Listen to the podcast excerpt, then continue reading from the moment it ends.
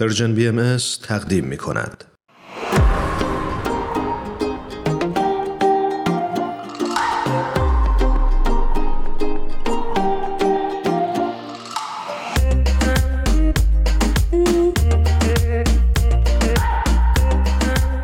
بهاره اردستانی عزیز رو روی خط داریم. بسیار خوشحالیم از این که دوباره در خدمتت هستیم بهاره جون.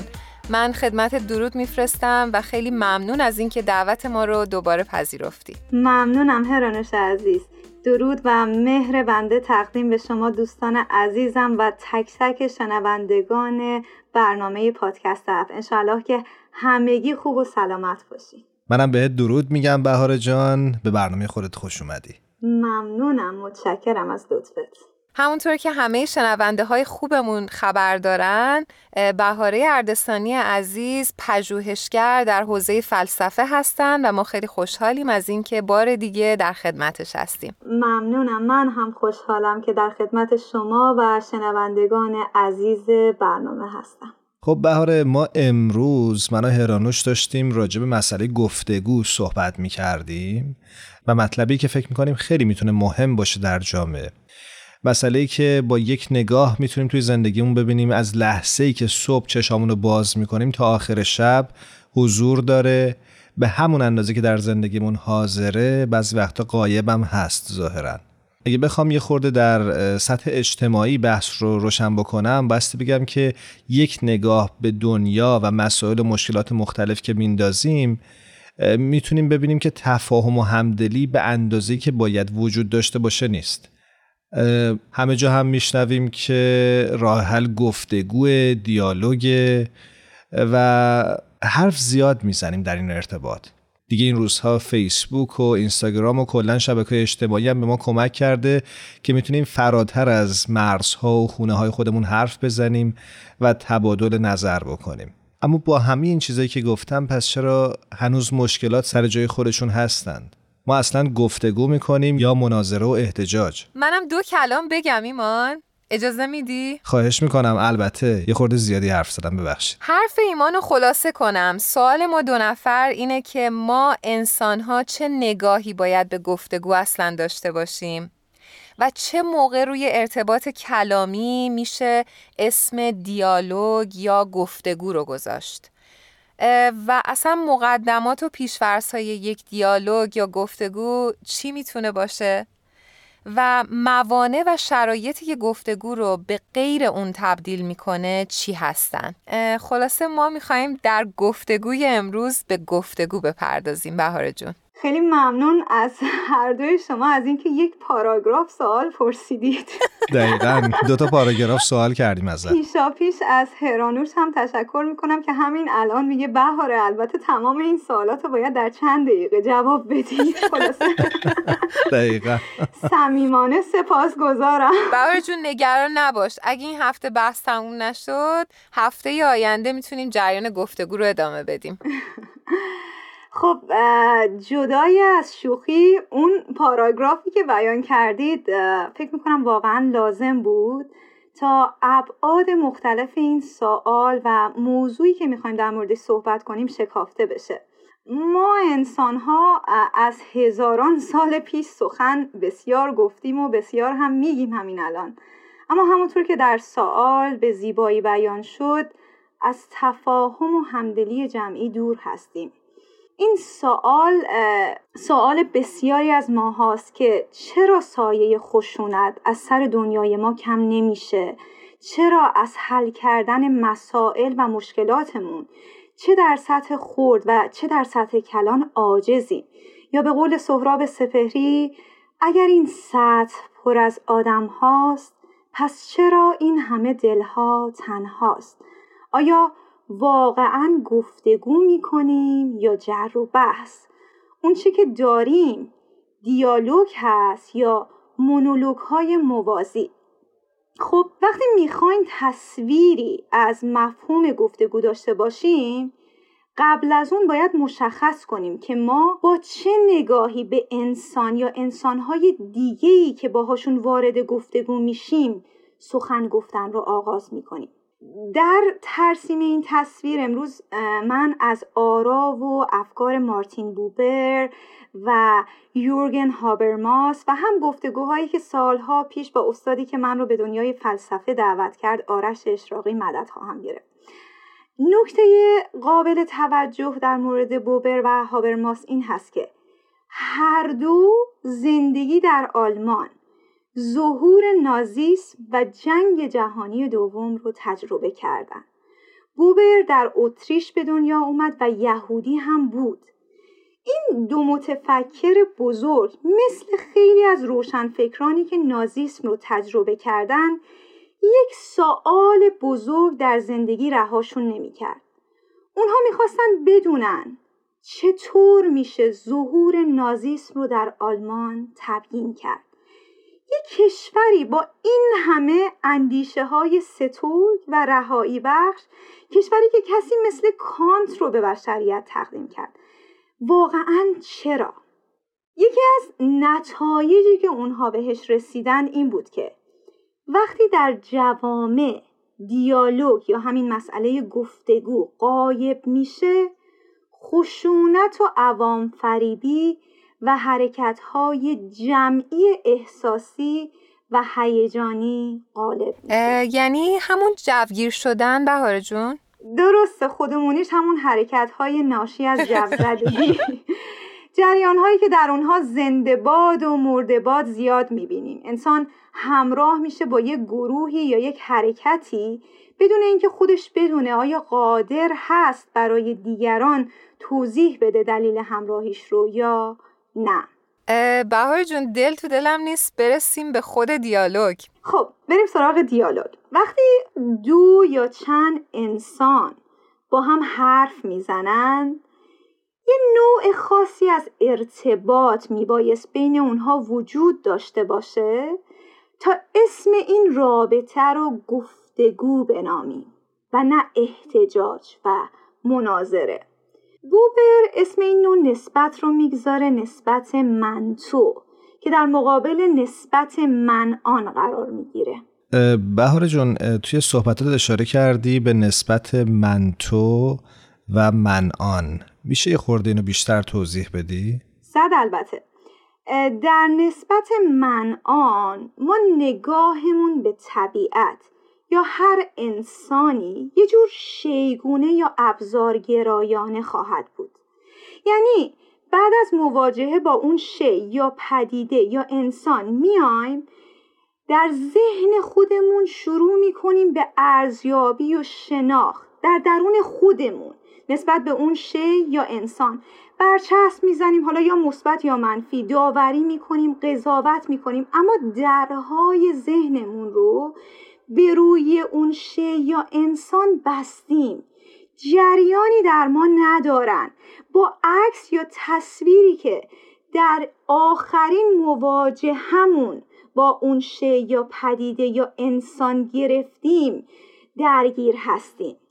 اما در رابطه من تو، این رو هم بگم داخل پرانتز که معروفترین کتاب بوبر عنوانش ایش اون دو، همین من و تو هست.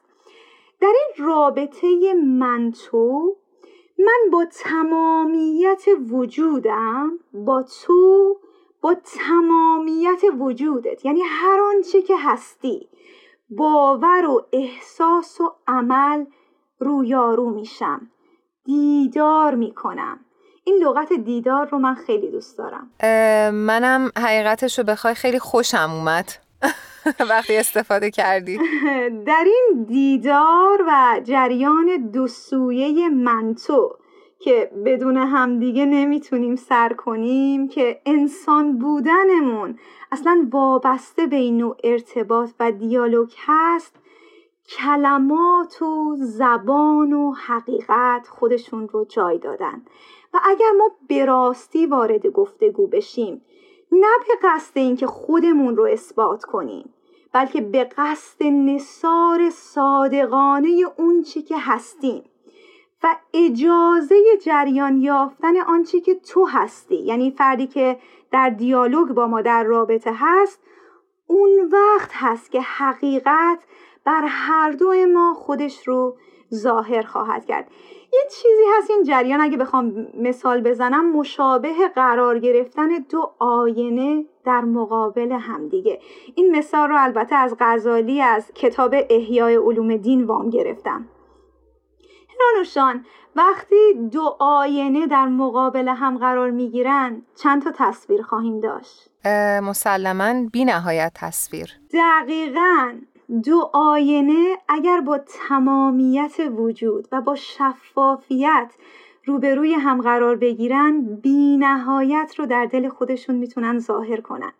امری که اگر یکی از اونها غایب باشه دیگه نیست. این امر نامتناهی، این حقیقت ظاهر شده، به مشارکت و حضور هر دو آینه و نحوه دیدار اون دو آینه با هم و شفافیت هر دوتاشون وابسته است. خیلی مثال زیبایی زدی. دقیقاً این مثال سر جاش نشست. کاملا درست میگی. ممنونم.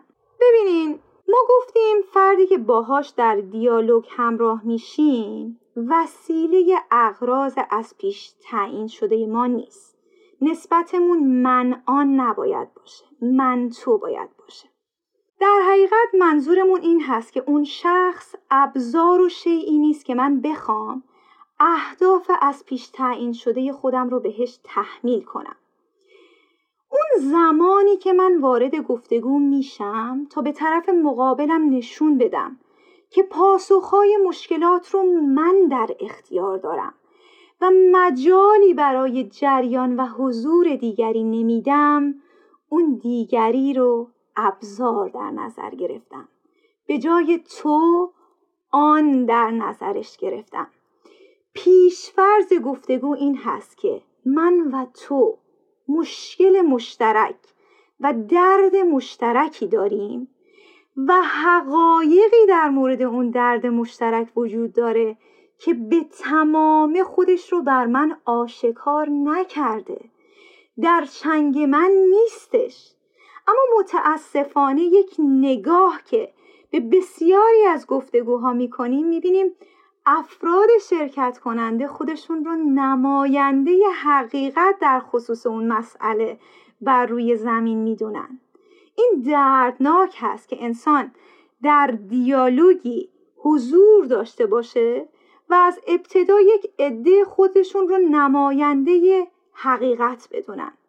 اما از این اسفبارتر این هست که افراد حاضر بشن و ورد زبانشون هم این باشه که ما در طلب و جستجوی حقیقتیم، اما در عمل و نحوه سخن گفتن به گونه‌ای سخن بگن که انگار مالک حقیقتن و سند شیشتونگ حقیقت به نام اونها خورده. اگر اولی مصداق جهل هست، دومی صد درصد مصداق جهل مرکب خواهد بود. وقتی نگاه به گفتگوها میکنم بهاره جون، میبینم که چقدر مصداق این جریانیه که گفتی. حالا ما اصلا چطوری میتونیم نسبت به این جریان هوشیار باشیم؟ هرانوش عزیز، این بحث رو شروعش میکنم ولی فکر کنم باید جلسه آینده ادامش بدیم و مثالهای کاربردی تر بیان بکنیم. ما وقتی اجازه بدیم در جریان یک دیالوگ هستی خودمون با تمامیتش در نهایت خلوص و شفافیت جریان پیدا کنه و این مجال رو هم بدیم که دیگری هم در وجود ما جریان داشته باشه، بین ما یک کنش و واکنشی پدید میاد که هر دوی ما رو دگرگون و متحول میکنه. اگر ما از یک دیالوگ خارج شدیم و باز همون باورها و احساسات ثابت خودمون رو داشتیم و تحولی رو در وجودمون لمس نکردیم، خب باید شک کنیم. یعنی در حقیقت باید شک کنیم به نگاهمون به جریان گفتگو و از این به بعد هوشیارانه تر عمل کنیم. این مسئله رو هفته بعد انشاءالله با مثالهای متعدد خواهیم شکافت. با توجه به اشاراتی که به من میکنی، من صحبت رو تموم میکنم امروز با تأکید بر دو مسئله. این دو مسئله بسیار مهم هست که از صحبت امروز با خودمون داشته باشیم. اول اینکه هر زمان من وارد گفتگویی شدم و و خودم رو به سبب نسبت داشتنم به یک جریان دینی یا نظام فکری تجسم حق دونستم و غرضم و مقصودم این بود که دیگری رو به آستانه باورهای خودم بکشونم، هر چه صورت گرفته، اسمش هر چی که میخواد باشه، گفتگو نیست. ما امروز به مشارکت همه انسان ها نیاز داریم، همه همینطور که در دردهای مشترک سهیم هستیم، میبایست که در پیدا کردن راه حل برای زدودن این دردها از جبین بشریت و بعد از اون پوشاندن جامعه تحقق بر پیکر اون راهکارها تشریک مساعی کنیم. و دوم اینکه به جای جستجوی حقیقت در آسمانها و افلاک و بستن درهای وجودمون به روی انسانها، همین انسانهایی که بهشون برچسب میزنیم و تبدیلشون میکنیم به آن، به جای تو، باور داشته باشیم که حقیقت در دیدار با همین انسانها بر ما خودش رو آشکار میکنه و در رابطه دو سویه‌ای به نام گفتگو یا دیالوگ. انشاءالله که بعد از این برنامه دیگه بی تفاوت از کنار هیچ انسانی گذر نکنیم. خیلی خیلی زیبا مثل همیشه توضیح دادی، من خیلی خیلی لذت بردم. امیدوارم که هفته آینده هم در خدمتت باشیم و بحث گفتگو رو ادامه بدیم. انشالله هفته آینده با هم گفتگو خواهیم کرد. ممنونم بهاره جان، خیلی ممنونم ازت، از اینکه امروز و این هفته با ما همراه بودی. طبق رسم این برنامه قبل از اینکه ازت خداحافظی بکنیم، ازت میخواییم که یک ترانه رو به شنونده هامون تقدیم کنی. آهنگ گرگ با صدای آرش مرزبان، شاعرش هم که فکر کنم نیاز به معرفی نداره، سروده زنده یاد فریدون مشیری. به به، بسیار عالی، حتما میشنویم. اما قبلش با تو خداحافظی میکنیم. ممنون از شما، جانتون سرشار از سرور باشه. خداحافظ. خدا نگهدارت عزیزم. گفت دانایی که گرگی خیر سر هست پنهان در نهاد هر بشر، لاجرم جاریست پیکاری بزرگ، روز و شب ما بین این انسان و گرگ، زور بازو چاره این گرگ نیست، صاحب اندیشه داند چاره چیست، ای بسا انسان رنجور و پری سخت پیچیده گلوی گرگ خیش،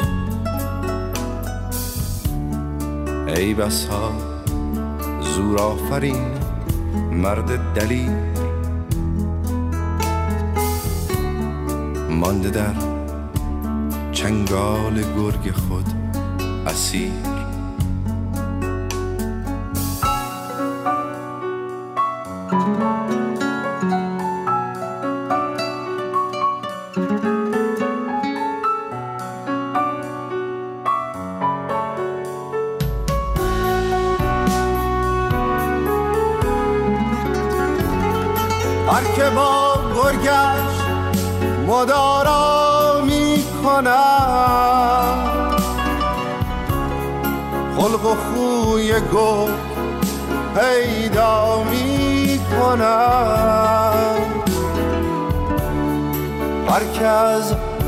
گرگش خورد دائم شکست،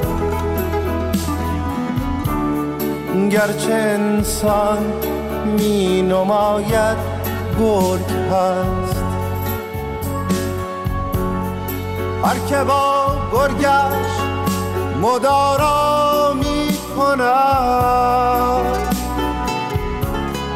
خلق خلق و خوی گل پیدا می کنم. هر کس برگش خورد دائم شکست، گرچه انسان می نماید گرگ هست. در جوانی جان گرگت را بگیر، وای اگر این گرگ گردد با تو پیر. روز پیری گر که باشی همچو شیر، ناتوانی در مسافه گرگ پیر. این که مردم یک دگر را می درند، گرگ هاشان رهنما و رهبرند. این که انسان هست انسان دردمند، گرگ ها فرمان روایی می کنند. این ستمکاران که با هم همراهند، گرگ هاشان آشنایان همند. گرگ ها همراه و انسان ها قریب، با که باید گفت این حال عجیب.